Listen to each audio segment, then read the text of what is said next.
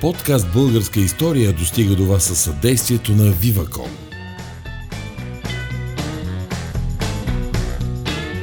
Здравейте, приятели! В разгара на лятото е време и за един така по-летен, дори бих казал леко небрежен, естествено хубавия смисъл на думата, епизод на нашия подкаст. В следващите минути няма да се потопим в дебрите на някоя тежка тема от историческото ни минало, да разискваме цели процеси, да обменяме мнения, може дори да се караме с госта. Напротив, ще си говорим за нещо доста по-лежерно, което пък обаче ежедневно срещаме в нашото ежедневие. Говорим си с тези думи или за, за, такива, за такива неща. Ще си говорим за българските питанки. Осъзнавам, че казвайки български питанки, вероятно общо взето единствено ви озадачих още повече с uh, това заглавие. Така ще се казва този епизод на подкаста ни но съм сигурен, че съвсем след малко ще разберете много добре за какво става въпрос, благодарение на нашия гост. Нашия гост, който е един от най-популярните радиогласове в България, освен това и телевизионен водещ и още хиляди неща. Въобще мисля, че идеала на социалистическата така за всестранно развита личност е на лице при него. Това е Драго Симеонов, както може би се досетихте. Добре дошъл, Драго. Добре заварил. Ам социалистическата, но не и капиталистическата, понеже така и не станах богат от всички да. тия неща. Значи, може би, да едно друго време по друг начин ще да се да, развиват да, нещата. Да. Как си в тази странна а, година и лято? Не мога да се оплача, защото а, не бива човек да се оплаква. Да. Така си мисля.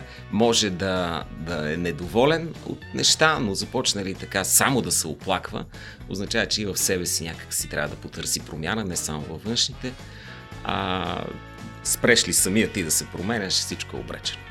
Да, и започнали да. само да се опакваме, мисля, че нашия народ добре нагледява какво се получава. Точно. За времето да, ни, да. да. А, преди да продължим към питанките, само едно лирично отклонение, да. леко емоционално, защото искам да кажа, че Драго Симеонов беше първият човек, който човекът, който е отговорен за нашето първо медийно участие през далечната 2012 година. С Марио, колегата ми, тогава просто имахме фейсбук страницата. Да си признае до ден днешен, не знам точно защо Драго ни покани, може би му се сторило интересно, че правим тази посветена на българска история страница, но това беше много важен период за нас и това ни даде началният тласък, така че... Много сте мили, че, че си спомняте това е, нещо. И много ви, беше лятото. Много ви благодаря, да. На 2012 бяхме в лятна вакансия, ние нали тогава още ученици преди да, студенти. Да, да, верно, че бяхте ученици, но много, много ми хареса нещо, много ме впечатли и част от нещата, които бих искал да се случат в България, е да може, а, да, като има нещо хубаво, да му кажеш, това е много хубаво, човек. Браво за това. И, Много се радвам, че го правите. Искрено да. се зарадваш. Това е другата част на, на да си недоволен. Защото ако всичко ти изглежда кофти, значи нищо не е а, достойно да бъде похвалено, а не е така. И в исторически план, и в личен. И правихте много хубави неща, много ми харесва, така че благодаря ви. Да. И поздравявам на свой ред, че до така степен развихте и продължавате да развивате българска история като, като марка, като запазена марка. Да минем и към питанки, че става много розово вече, да, колкото се харесваме взаимно, но това наистина е така. А, така добре. За питанките. Да. Какво са питанките? Сега аз един лек увод да направя, защото си признавам, че това е един от най-приятните ми интернет проекти. Това всъщност може да го речем спокойно подкаст, който се нарича питанка. Да. Драго го реализира вече преди години, ти ще кажеш точно колко, и отговаря на фундаментално интересни въпроси, не само за българската история, разбира се, като защо снегът е бял, например, защо да. ръкопляскаме, откъде възникват препинателните знаци, така че препоръчвам на нашите слушатели, могат да го намерят в SoundCloud и в uh, Facebook има страница с, с не малко харесвания и там с всички епизоди. Драго, разкажи и ти малко повече за тези твои питанки. А, нещо ме тегли да правя сериали, радиосериали. Това е, може би, а, едно от нещата, с които ми се ще хората да, да ме свързват. И дълги години в Дарик правих един сериал, който се казваше Парчета история. Парчета история продължи в рамките на 7 години, като всеки ден имаше епизод. Моя архив на Парчета история а, наброява около, сега грубо ще кажа, но над 1200 епизода. А, някои от тях са абсолютно оригинални, а други, които са дублирали датата, са продължили в изследването на нещо, което преди две години съм разказвал. И по този начин се събра голямо количество любопитна информация, която аз не търсих нарочно, но просто я придобих. И сега това ме правеше до известна степен интересен, често пъти досаден събеседник, защото на всичко, за което стане въпрос, имах някаква кукичка, нещо допълнително. Част от тия неща отдавна съм ги забравил и слава богу, така функционира мозъка. В един момент се изчерпа парчета история, защото твърде много епизоди станаха, дати на които не можех да открия нещо, вече ставаха самоцелно да намеря нещо любопитно и си казах, всяко нещо трябва да знае кога да, да приключи и този сериал завършва по този начин. Няма нужда да става дързо си красота. И следващото нещо, което търсих, трябваше да бъде сериал, в който тази страст към разказ плюс любопитна информация да бъде по някакъв начин канализирано. Ние често пъти си задаваме въпроси, на които не, не търсим по-нататък отговора. Питаме се този въпрос и той остава така висящ. Отговора не е чак толкова труден за намиране, но на нас не ни се занимава истински. Ще си дам и пример след малко. Но ако този въпрос бъде зададен от конкретен човек, това е част от а, схемата на питанка, аз отговарям на конкретен човек, макар и на всички други. Тоест не аз си измислям въпросите, които ме вълнуват, за да не станат някакви едностранчиви. Значи всичко е въпроси от слушатели. Всичко е въпроси от слушатели от Фейсбук страницата, която специално създадох и тя започна сама да се развива. Оказа се, че има интерес към това нещо. Специално мислих какво да е питанка, защото е, така, баба ми така наричаше въпросителния знак. Да. Казваше питанка на края на изречението. Питанка. Звучи ми и като игра, като гоненка, като мижидарка, такива някаква стара игра наша си. И питанката е всъщност игра на въпроси и отговори. Винаги така съм го възприемал. Сега ще ти дам пример. Да, а колко питанки излязоха през това време, в което ти играеш тази игра? 400. 400, това е те сега до слушатели ще добият представа, като почнем да отговаряме. Естествено, ние ще си говорим за питанки, свързани с България по някакъв начин, с нашия бит, с нашата да. култура, с нашата история. Но да, даже накрая ще питам Добре. как си изнамирал да. цялата тази информация. Така, 400 питанки. Как функционира нещото? Понеже аз спрях питанката уморяващо е, признавам си понякога, а и когато хората свикнат да произвеждаш ам, всеки ден нов епизод, понеже и тя пак е действаше на всеки ден, аз не знам как си успял да го Ще ти кажа, той, той има трик за това. Но когато свикнат, вече не ги интересува какво ти коства. Смята, че за теб стои екип, който проучва, помага ти и ти си само някакъв глас. Пък аз я правих изцяло сам. Освен това я качвах в SoundCloud, търсих подходяща иллюстрация и целият монтаж, всичко си го правих абсолютно самичък, така че си бях човека зад питанката и в един момент се уморих. Признавам си, правиха ми се други неща и я консервирах. Сега за... Да, да, малко е.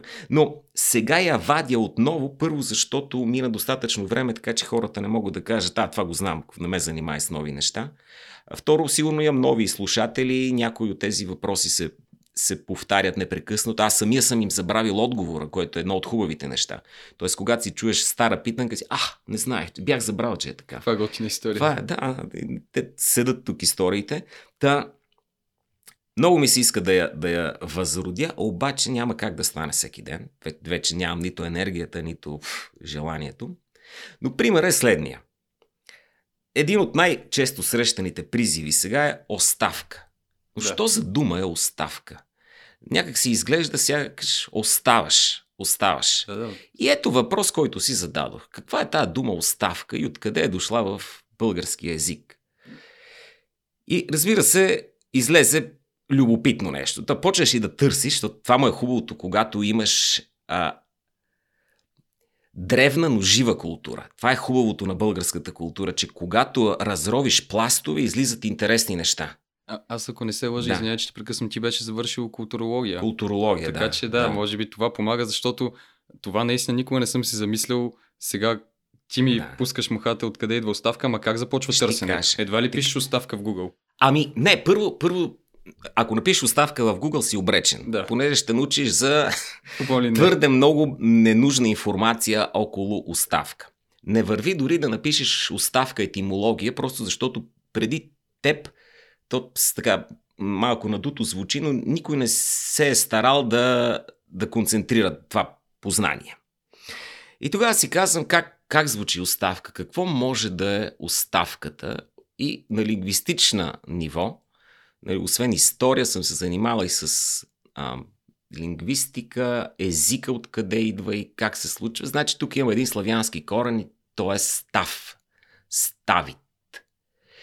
И оттам нататък, стигнеш ли вече до този логически извод, е изключително лесно. Та, директно ти кажа да не го мотам, понеже такава питанка ще произведа така или иначе, тя естествено Значи да- идва, но ще ти да разкажа какво е. Грешна дума е. Се Грешна, объркана е дума. Думата е объркана. Истинското е отставка. Отставката е русизъм, който е попаднал, и това продължавам да, да изследвам кога точно е попаднал в български язик, но отставката притежава този корен ставит, поставям, само че с от. Отделям, отставям, отказвам. Та- Тази представка от е много характерна за всички славянски езици, включително и за българския. Та, стигнеш и до тук, този малък преход, отставката е термина, който използват в Русия. А, и ето истинската дума. Отставка, руската отставка, в България някой някъде употребявайки я, тъто му е било твърде много. Може би не е закусил и както да, се шегуваме и точно често, така. Е е изял тъто. Оттам нататък вече в разговорен или в площаден смисъл или дори в не до там чак литературен, това тъ е било излишно и оставка, оставка, оставка, отставка, оставка, оставка, Отставка тъто е е малко изчезнал. по-тежко стато, наистина, Да. може да си го спестим. Но питанката не би трябвало да свърши до тук, за да каже това е грешна дума, имало е тъ някога. Това е твърде лесно. И започвам да се ровя в какъв смисъл в Русия и в Руската империя е използвана оставката. И отставката, всъщност сега се чуда се отставка ли да го наричам или оставка. Ще приемем, че са разберат. форми в момента Да. в разговора ни. Точно така, че са дублетни форми, е било основно а, в държавни учреждения и военни учреждения, държавните учреждения в Руската империя, те са били военизирани. Тоест, по някакъв начин всеки от чиновниците е имал определен чин. Да. Така че отставката е възможността да се оттеглиш, оттегляне, без да бъдеш уволнен. Тоест, оттеглянето с чест се нарича отставка. А, виж, значи, да е се интересно. отставиш. С чест. Да, точно така. Да, да запазиш по някакъв начин достоинството си, а ти си поставен от някой и този човек кът, може да те уволни, т.е. да те изхвърли, да те направи свободен, но ти може и да се отставиш. Той може да поиска ти да се отставиш, да ти изиска тази отставка, но това е, е така мекото уволнение. Да, значи е натоварен и с морална тежест. Някаква, Изключително силна морална тежест.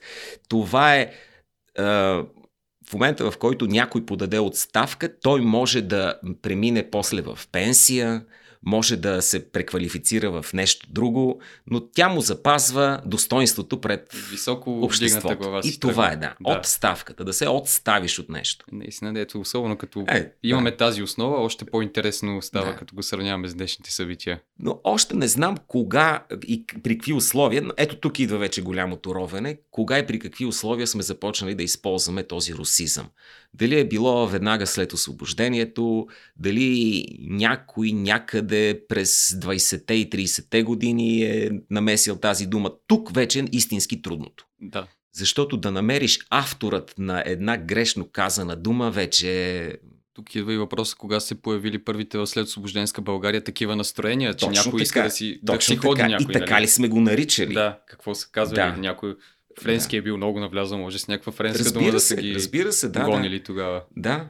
Да. Например, ние все още, нали, абдикация, която не е българска дума, е била използвана с съвсем различно ниво вече на а, оттегляне, но кога чиновникът е получил възможността да се оттегли с чест. И тук вече идваме във въпроса за българското чиновничество, има ли в него чест изобщо или винаги се опитва да е раболепно и вече влизаме в наши съвсем различни народопсихологически дебри, които не са обект на питанка истински, но винаги стоят на заден план. Те всъщност вероятно стоят в основата на почти всяка да, питанка, защото да. самите въпроси са така формулирани и да, мисля, че слушателите много добре се убедиха точно къде е магията и на питанка, защото работи, да. едното нещо довежда до другото mm-hmm. и всъщност не знам ти как се оправяш, защото тук проучвателният процес е жесток. И какъв е бил, например, при проучвателния процес при един фундаментален, поне за мен въпрос, е именно защо филията с Кайма е принцеса и кое е принцеса, кое е странджанка, защо в Бургас се сърдят, примерно, като наричаш това нещо принцеса. Къде е генезиса на това толкова любимо нещо за нас? За да проследя генезиса, и той е все пак теория, защото всичко това, за което говорим, се е случило без да съм пряк свидетел. А дори и прякото свидетелство, свидетелство не винаги е гаранция за абсолютна истина. Даже понякога обърква повече. Да. Така че опитвам, опитвах се да проследя а, начина, а, схемата, по която кръщаваме храните в, в България на различни етапи. Това също е изключително интересен, интересна питанка. Аз имам такава специална защо се наричат някои определени храни по този начин. Имам такава питанка и за алкохолите, и за игрите на карти, и за каквото друго се сетиш. А, но специално за, за имената на храните, там разковничето е през края на 50-те, началото на 60-те години, когато българският социализъм започва едно интересно развитие. Тоест той става малко-малко отворен пазарно, защото България се превръща от една страна в туристическа дестинация и от друга страна а, започва да се обръща внимание на българската история. Сега, тия две неща защото дълго време българската история, да се занимава с българска история е било смятано като нещо като великобългарски шовинизъм, отзвук. Нещо лошо. Нещо лошо. Дай по-добре да не се. Какво е това българска история, след като твърдим, че има македонска нация? Нали, и било е много щекотлива по-интернационала малко по-добре. Абсолютно. Колкото да по-интернационал, да. толкова по-добре. Но в 60-те години започва едно развитие, още повече то съвпада и с археологически находки, които ни показват къде стоим истински, няма как да бъдат а, отречени. Това идва и с разширяването на градовете, разбира се, защото археологията, пък особено в градска среда, не е самоцелна, тя е винаги свързана с а, търсене на, на така. С развитието място, на самия град. Да, точно да. така. Правиш изкуп най-вероятно с града. А, което пък е много любопитна история, как изобщо имаме античния театър Стария Пловдив и античните руини на Пловдив, които по време на Османската империя са били неясно какво има отдолу. Та, специално с тези две линии, започна да се чудя как, как кръщаваме храните, които са за масова употреба. И стигнах до един много любопитен а, модел.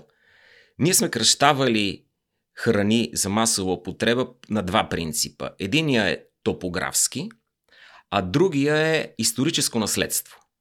И ако обърнем внимание, имаме вафли които, или шоколадови бомбони или каквото и да е, които се казват Черноморец, Люлин, Витуша, а, Боровец, да, да. продължи където Някои искаш. са оцелели до ден Някои са оцелели до ден днешен. От друга страна имаме а, исторически елементи, като бомбони Тримонциум, Амфора, а, дори в, в особено отношение културата ни започва да обръща внимание, поп-културата ни. Имаме дует Тритон за Бога. Да. Разбира се, Който тонът се е от Тримонциум, може би. да, но и си казвам, възможно ли е да има тази връзка? Дай да последим как са нещата. И когато тръгнеш, освен това, изследваш вече познати теории. Аз чета много други теории, защото някои от тях все пак са изследвания на други мои колеги, отговаряли на питанка. Някои са веднага изхвърлени. Например, за принцесата има една теория, която е аб- абсолютно щуротевина, как по времето на, на, на, на Ивана Сен – имало една млада, нямало какво да яде войската, се появила една млада девойка и им казал на хляба да се слага кайма и Така. Да, като от приказките Това е малко. пъл, пълна Въобще, приказка. Кайма имало ли е тогава? Кайма е имало ли е така? Нямало е. Историята на каймата пък е съвсем различна тема по нашите земи, как се появява кайма, кълцано месо изобщо. Кайма върху хляб, това е и строго оригинално Това е българско. гения на българския кулинар. Гения на българския кулинар, но и гения на българската спестовност. Защото когато сложиш върху хляб, ти слагаш по-малко количество, отколкото за едно кюфте. Имайки предвид това нещо, имайки предвид начина по който се кръщават, имайки предвид колко странна дума е всъщност принцеса, защото от историческа гледна точка ние не използваме думата принцеса. Ако е старо нещо, предпочитаме думата княгиня и затова райня княгиня Да. е И вече след това Образа, българско царство са така. княгини само. Са княгини. Изобщо принцеса. Принца е... Не може да е по приказна линия, колкото и да се мъчи. Значи никакъв цар Иван Асен не, не върви с принцеса.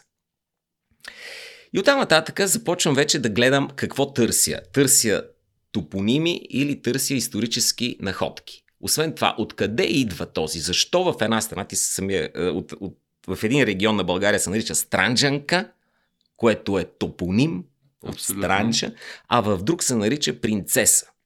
Къде се нарича принцеса? Границата общо взето е ясно къде е. И в, тук в, в а, западна България се нарича принцеса, в източна се нарича Странджанка. В Стара Загора какво правят, не знам. Стара Загора и аз не знам какво правят. Оба... И стигам до тук, до кога се говори за принцеса в българската популярна култура. След откриването на Могиланската могила.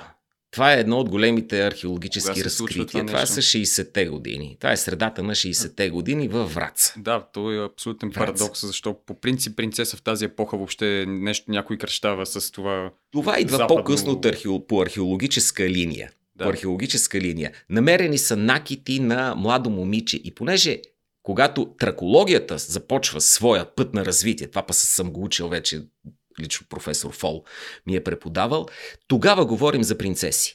В тракологията. Там няма как да кажем княгиня. Не може Нали, да няма да- нещо от интернационала. И наричаме тракийска принцеса, всъщност това неизвестно момиче, което имало тези накити от изключително богатата могиланска могила. Тук идва ранната история на, на кръщаването на имена от страна на българския туризъм. Това е шопска салата, която шопите се чудят откъде на къде се нарича, пък овчарска, в която има не знам си още какво, по-късни години гръцката салата. Част от големия културен план на кръщаването на храни, защо руската е руска, пък всъщност е френска, пък е салата оливие. Та, стигаме до този момент, в който имаме тракийска принцеса през 60-те години, имаме кръщаване на храни, имаме измислене на храни, които да са лесна закуска. Трика в, в тук е, че, че няма как да наричаш тракийска принцеса, а, идва от всъщност а, Враца, няма как да я сложиш в разбирането ни за Тракия. И не можеш да наречеш този, тази храна тракийска принцеса е твърде помпозно да кажеш добър да една тракийска принцеса и една боза, макар че така се нарича закуската. Закуска тракийска принцеса. Да, кои, Да. чието корени обаче идват от Точно Враца. така. Идват от Враца, Там е защото могилата, там е могилата. да. И те за да промотират находката, за да покажат, за да вържат това нещо, наричат тази закуска, вече кой е измислил тук е огромен въпрос, но някой готвач на някакъв етап е измислил, я наричат тракийска принцеса. Тракийска принцеса е твърде а, дълго, затова започва се нарича принцеса. Защо не се нарича тракийка? Да, аз Защото да не е от Тракия. Да. Враца не е в Тракия, а има баница Тракийка по БДС артикули. Тя се е загубила някъде Тя се е загубила, но наистина могат да проверят хората за така наречената баница тракийка, също предлагана масово. И като кажеш една тракийка, няма да разбереш, че имаш предвид от този, този, тази нова храна, която се нарича принцеса.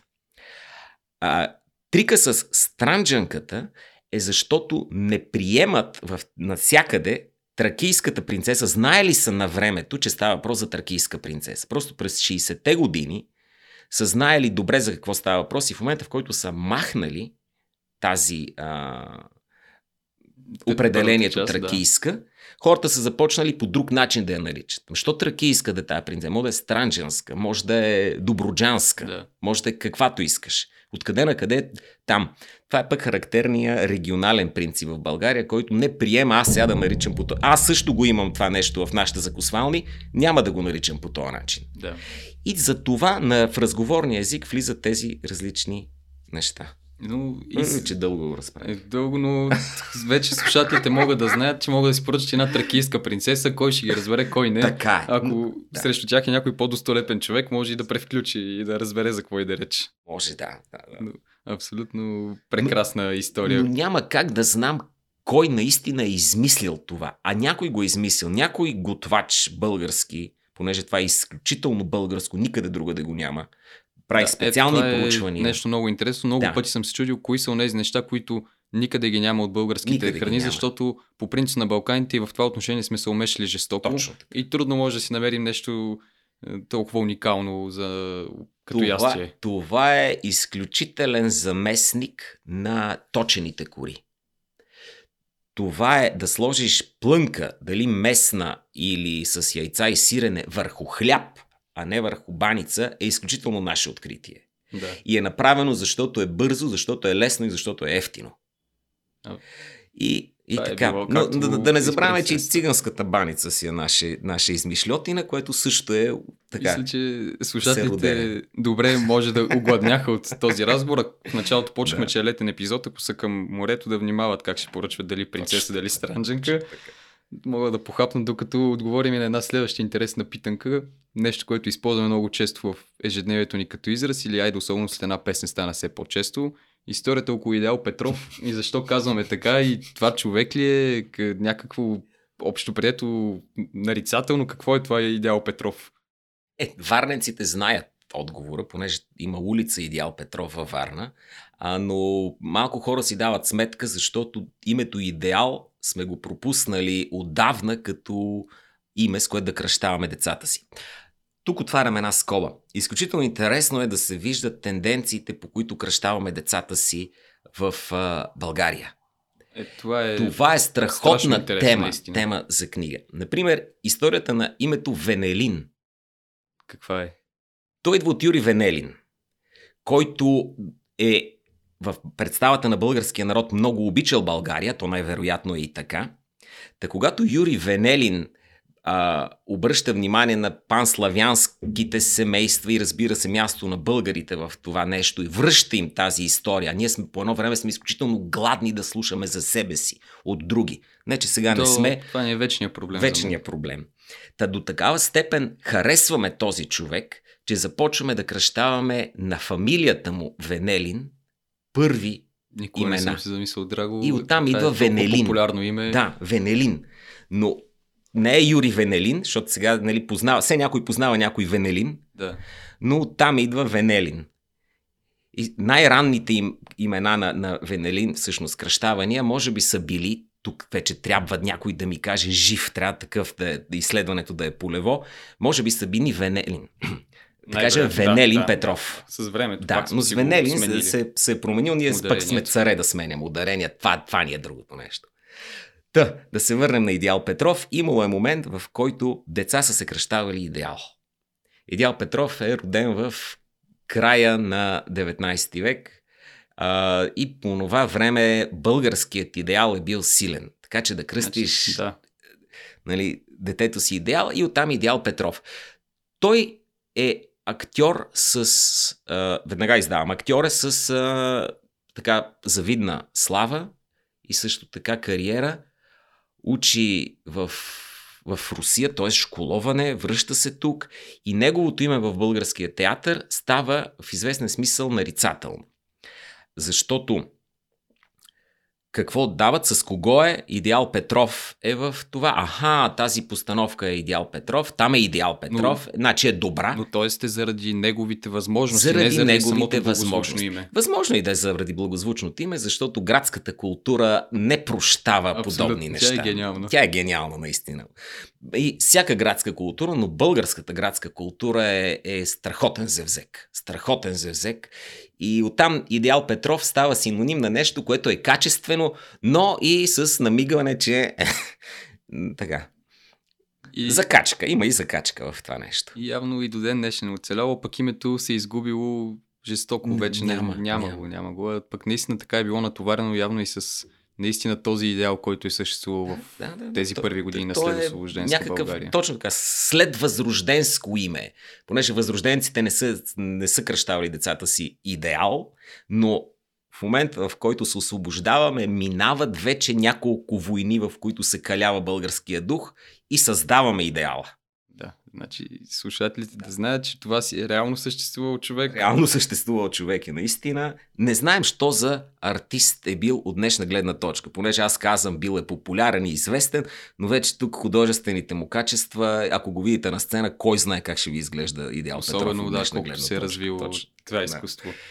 Да. А, една малко по-сериозна питанка сега, да. която е пряко свързана с миналото ни най-вече с считан от мнозина за най-велик българин Васил Левски. Да. Не знам колко от слушателите са се заглеждали в неговия паметник в София, че има волски черепи да. на паметника на Васил Левски. Откъде са се появили, какво символизират, случайност ли е, не знам. Аз благодарение на питанката се замислих за това нещо. Ами, ние като народ така и не можем да схванем каква личност е Васил Левски. Можем да му припишем различни качества, които бихме искали да има. Някои от тях го правят не човек, свръхчовек, но не можем да разберем какъв световен и в частност европейски ум, визионер, революционер е Васил Левски. Защо? Използваш и световен и европейски, което е кара да мислиш така. Защото а, по времето, когато Васил Левски е активен, Европа вече има своите революционери. Ян Хус, да кажем. И има, а, не случайно казвам Ян Хус, понеже той е използван като сравнение. От друга страна, националното самосъзнание може да бъде изградено, когато се героизират определени личности, около тях има енигма. По този начин, дори съвременниците на Левски не са познавали, и не са имали възможност, а и не са били допускани да познават истинската личност на Васил Левски. Това е апостола, с което го наричаме толкова късно. Никой не го е наричал при живе апостола. А как са го приемали въобще и как са го наричали при живе? Вече изграждал ли се този ореол около личността Васил Левски, Васил Левски има около 20 а, псевдонима, Драголчо, а, не мога всичките да ги, да ги изредя. Някои от тях са, така бихме сбърчили вежди колко са странни и, и нелепи. Той използва... Левски също е псевдоним, да кажем, да. че не, не, е, не е името му. Това е една от характерните черти всъщност на революционната дейност и на организирането на това, което той прави. Да имаш псевдоними, да не е ясно как изглеждаш и кой си. Описанията на Васил Левски също варират, значи ние знаем, че очите му са били сини, сиви, казвани, Вазов, па Ботев тук някъде намеква нещо. Пък други, Захари Стоянов разказва, що за вите, но висок ли е бил, нисък ли е бил, как точно е изглеждал. До ден днешен продължава да се появяват снимки, за които се спори това Васил Левски ли е на тях или не. Наскоро нещо, имаше, да, точно така. интернет. Това почти няма значение, защото това само добавя до неговата аура на човек, който очевидно е умел да бъде инкогнито, за да продължи да прави това, което е правил а той е създал истинска мрежа. Това сега всички го знаят, аз така го се едно е ново, но ако се замислите по какъв начин е създавана тази мрежа и как буквално от, от един човек и неговите последователи, тя би могла да бъде сравнена с всяка революционна мрежа. Тук няма да го сравнявам, за да не влезем в съвремени политически аналогии. Но това е сериозна работа. И за мен често пъти е интересно докъде би стигнал Левски в изграждането на тази революционна мрежа, работейки все пак в България. В България на, на така, късното ни възраждане. Доколко е било възможно наистина да направи работеща мрежа от революционни комитети, които да организират това нещо, доколко не. Но това негово строителство, революционно, просветителско, се е сблъсквало и с липсата на кадри. Само можете си представите с какви хора Левски е имал работа по места не винаги революционерите, с които сме свикнали да ги обвързваме и така по заря проверка да казваме имената, са били кой знае какви. О, естествено. Да, били страхотни харами и това пък е другото, с което съм се занимавал. Да кажем какъв е бил Хаджи Димитър, Караджата, откъде идат Караджата, каква е историята на тия хора, с какво са се занимавали. Така. Може би Левски има много добър, той е било необходимо усет за хората, за да, защото в крайна сметка успял в това, което е правил. И- да. е лесно е можел да се обърка от грешния. То се е объркал всъщност. Най-вероятно, най-вероятно, освен харизма, е имал и ам, как да нарека това качество?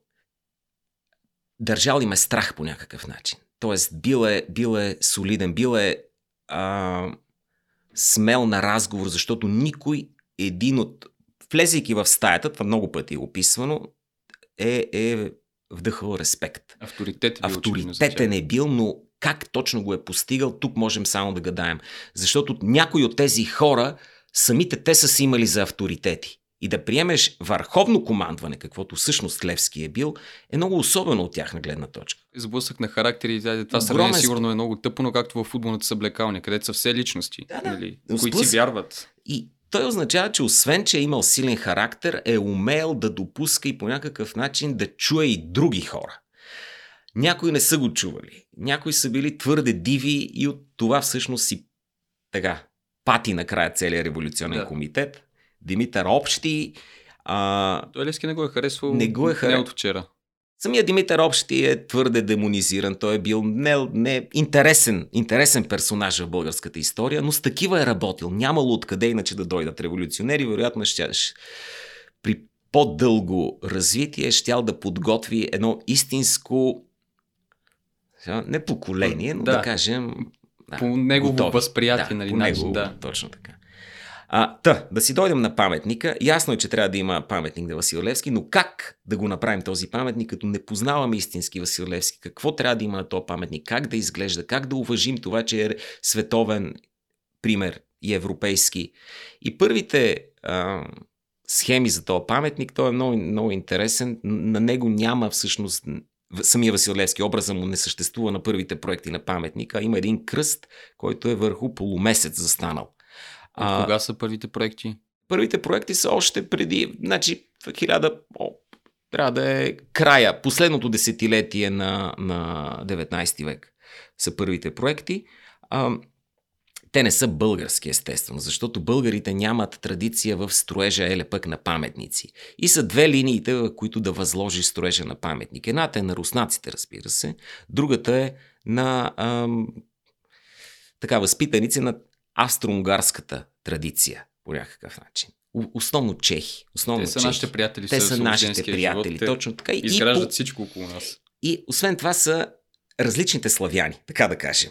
Това е едно хубаво Това е, това е хубаво. Това, панславистската линия е много любопитна, защото в Хем съществува една общност, Хем в тази общност всеки е отделен. Та, когато тръгва да се прави този паметник, разбира се, противниците са му точно толкова, колкото и, и поддръжниците, изискват се пари, проекта води от там, че хората... Това, това е абсолютно традиционно българско.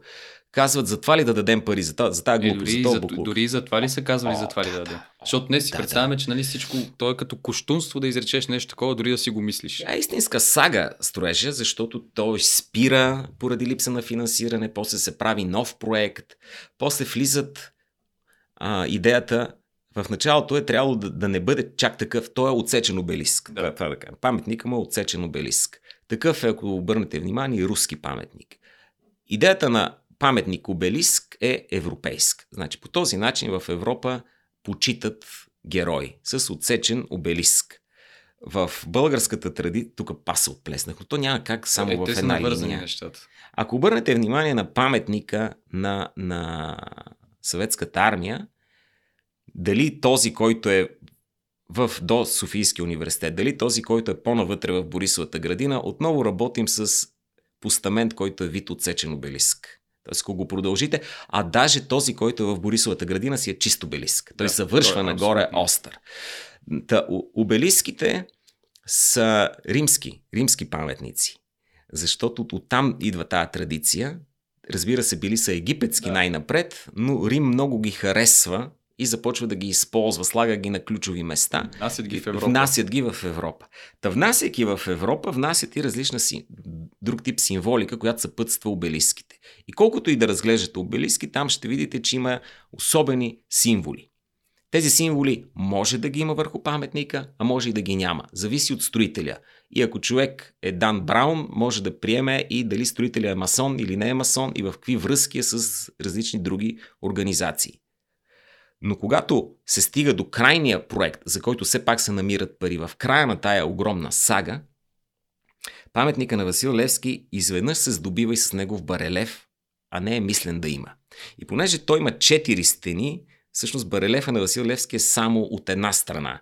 Тя е тази, която гледа към а, място, на което е обесен най-вероятно. Той е към храм паметник Александър Невски. Останалите са, са свободни и всяко, ако минете, човек би се зачудил защо са тия празни места, кой би бил там. Няма как от всички страни да има лицето да, на Левски. Е странно, Те са празни. Затова добавят различни символи. И тези символи са чупени окови, има знамена и там идва и волския череп. Това е букраниум. Букраниума е чисто строителен архитектурен елемент, орнамент. Едно време за здрав градеж са вграждали волски черепи.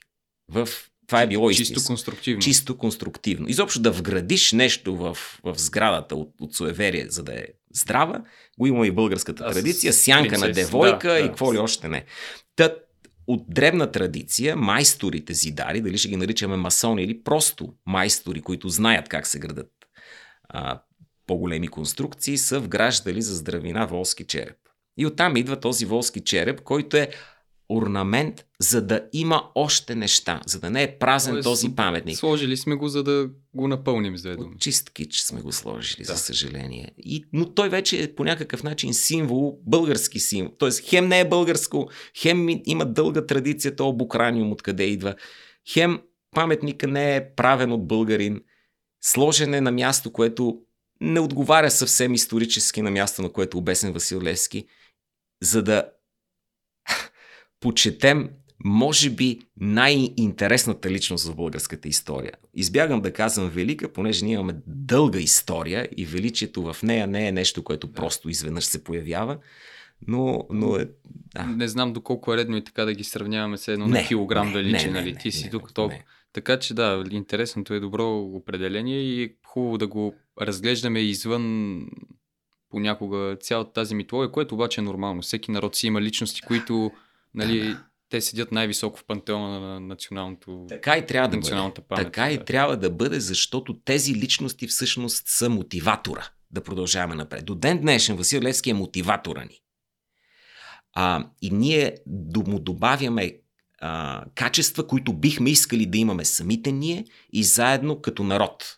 Дали той ги имал или не, няма значение. Това са правили и неговите съвременници. Допълвали са качества и той е бил съгласен с това нещо, защото си е давал сметка, че това, което прави е по-голямо от него самия. И е добре да се добавят още качества, още качества. Най- най-великото и интересно нещо за мен е да, да знаехме самия Левски как гледа на персоната си е, няма как. Няма как. Може да знаем ли тези неща за винаги са изгубени. Освено може да си представяме на база на неговите действия и начина по който е предприемал някакви ходове, защото това дава представа човек по какъв начин се приема, но цялостно няма да, как. Да. А, и в артистично отношение, в художествено отношение ми се ще да виждаме такива интерпретации, защото те не са обидни. Величаенето на Левски в художествени образци, да кажем филм за Левски, в който той е представен а, нали, вся и все и най- най-великият, не върши работа, защото никога не можеш да достигнеш представата ти за Левски. Тя е по-висока. Но можеш да започнеш да работиш с човешкото в Левски и тогава зрителят ще каже, Разбирам, е разбирам, да. И може да това нещо. нещо, защото според да, мен това е идеята да, в крайна сметка. Да, това, това е идеята, но, но е така. Така или иначе се потопихме в историческите дебри. Искам и се на още една питанка да отговорим, която ти си я кръстил да. с много така стряскащото име, може би, за слушателите. Краден ли е българският химн? Как пък ще е краден българския химн? То звучи като оксиморон хим да е краден. Това не трябва ли да е най-българското нещо, нали? Създадено плотна български композитори и всичко останало и мелодия.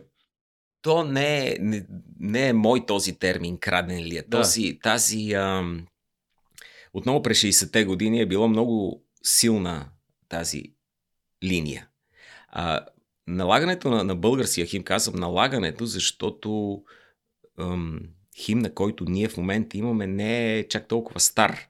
Той идва през 60-те години. Да, да дадем една справка. Почваме с да Шуми дадем. Марица, после от след 44-та за 10 години се сменят два или три химна. Така. Българио, био, как беше? За- Забравих им имената. Но, но те, но те из...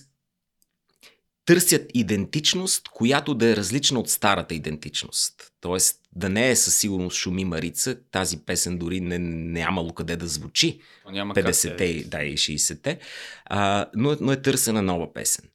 И когато предлагат, налагат тази песен, със сигурност е, е хубава песен. Сега, така да кажем, когато е търсен, трябва да, да бъде лесна за запяване, да, да звучи добре. Но още тогава Петко Стайнов, ако не, се лъжа, казва, тая песен е крадена, това е клесмерска мелодия. Тоест, това е стара еврейска мелодия. Цветан Радославов най-вероятно е чул в родния си град от а, такива еврейски оркестри. Да разкажем само Цветан Радославов, кой е той и как се случва, защото Цветан е много романтична историята на създаването, Много е. както сме учили. Да, ами тя е романтична, защото той пише текста и музиката, който по- по-късно е обработено, разбира се, но пише, той е много млад и е доброволец в сръбско-българската война. И нали не се лъжа? за сръбско-българската война. Да, точно този романтизъм да. тогава, първата И война. това е нещо, което... Значи, каквото и да говорим за историята на тази песен, вече а, ще е отделно нещо. Когато е написана, Цветан Радославов не иска да напише химн на всички българи и от друга страна иска да направи точно това. Иска да, за, да се запее нещо, което да повдигне бойния дух, да повдигне националното самосъзнание, което е ключово и да, а, да мотивира хората, да, е имал един храброст. Абсолютно искрен порив и е показвал Да, и- духа и е тогава на българския песен, войник. Чудесна песен, а, но той не е композитор. Дори по това време, е, нали, ние поет, учително, качествата му на поет са спорни от Спорни. поетична гледна точка. Пише, това е чиста форма на, на емоция, на дух тази песен. И трябва да бъде възприета такава. И в известен смисъл такъв трябва да е един химн. Точно това ще да кажа и Какъв аз. трябва да е един химн. Сега, музиковедите веднага казват, тук се забелязват елементи на такъв тип еврейска клесмерска музика и дори в търсенето си съм стигал до, до а, оригинални, подобни така, песни, които звучат по такъв начин. Но това няма значение, защото а, формално погледнато всеки хим е нещо друго. Почти няма оригинален хим. А, Всъщност ти в твоята питанка това го Сказвам и го показвам. Да, Даже трябва, муз- трябва да се види. С музикалното оформление, така че препоръчвам Да. слушателите, ако искат Нека- да чуят, нека да я могат чуят. да си я пуснат. Когато една страна има национален хим, не е задължително, това, това не е не е, не е Евровизия, не е е, песенен конкурс. Коя е най-хубавата песен? Не, това е песен, която се е родила в определен момент. Разбира се, че може да е простичка, че думите да са тя трябва да е такава. Лесна за запяване, думите да са ясни какво искат да кажат и да я свързваш с конкретен момент и конкретна емоция. Нищо повече не се изисква от един химн. Колкото повече го осложняваш, колкото повече вътре някакви симфонични елементи слагаш, толкова повече го превръщаш просто в музикално произведение. Химна не е това. В това отношение българския химн абсолютно отговаря на тези условия, Отговаря, да, защото да, да, отговаря. си представим младият Цветан Радославов включва се с огромно желание доброволец в първата война на току-що освободила се България. Наистина, както и ти каза, това, което е написал е плотна емоция тогава и е най-доброто неш... текст, който може да стане част за химни и мелодия. Пък това, че е взаимствано е очевидно. Но, но ако слушателите ни е, проявят интерес да чуят питанката, ще, ще така, усетят как и е, британския God Save the King, после God Save the Queen всъщност е, е взаимствана от друга мелодия. И американския И химн е другия химн. И Марсилезата за Бога всъщност е базирана на съвсем различно произведение. И всеки един от тези нали, велики химни, които са ни еталона, ето така трябва да звучи един химн, са малко или много крадени. Но думата крадена не е моя, не я харесвам, но е част от споровете, музиковецките спорове през 60-те години за нашия химн. Точно така и наистина тези спорове друга. Не това е най-важното и ти много добре О, да, да, описа да, кое е да, това е- най-важното да. около един химн. Много ти благодаря, Драго. Наистина смятам, че беше интересно и за нашите слушатели. Надявам се, има още много питанки. Аз тук съм си записал, например, какво е кибик или как идва името Източна Ромелия, но може да си говори много. Все пак тези неща ги има в интернет. Вижте фейсбук страницата на питанка, може да изслушате много впечатляващи неща, не само за нашата история. И се надяваме, Драго, стискаме палци да продължиш този проект. Трудоемко е със сигурност. Със сигурност, но просто по-малко епизоди. Малко на- един епизод на седмица, нещо такова. ще Днешна бъде. ден ми звучи Да, канско Не, не, усилие, да баже може да се направи питанка как питанката става, как се прави Ай, това това нещо. не е лоша идея. Да, Ма, да. това ще Приемам е от теб въпрос. този Това е въпрос, моят обаче, да въпрос, ще го знаеш. задам и да, във добре. фейсбук А, страницата. Добре, много благодаря, Драго. Аз ти благодаря. Надявам се слушатели да ви е било интересно и ще се чуем скоро след две седмици отново.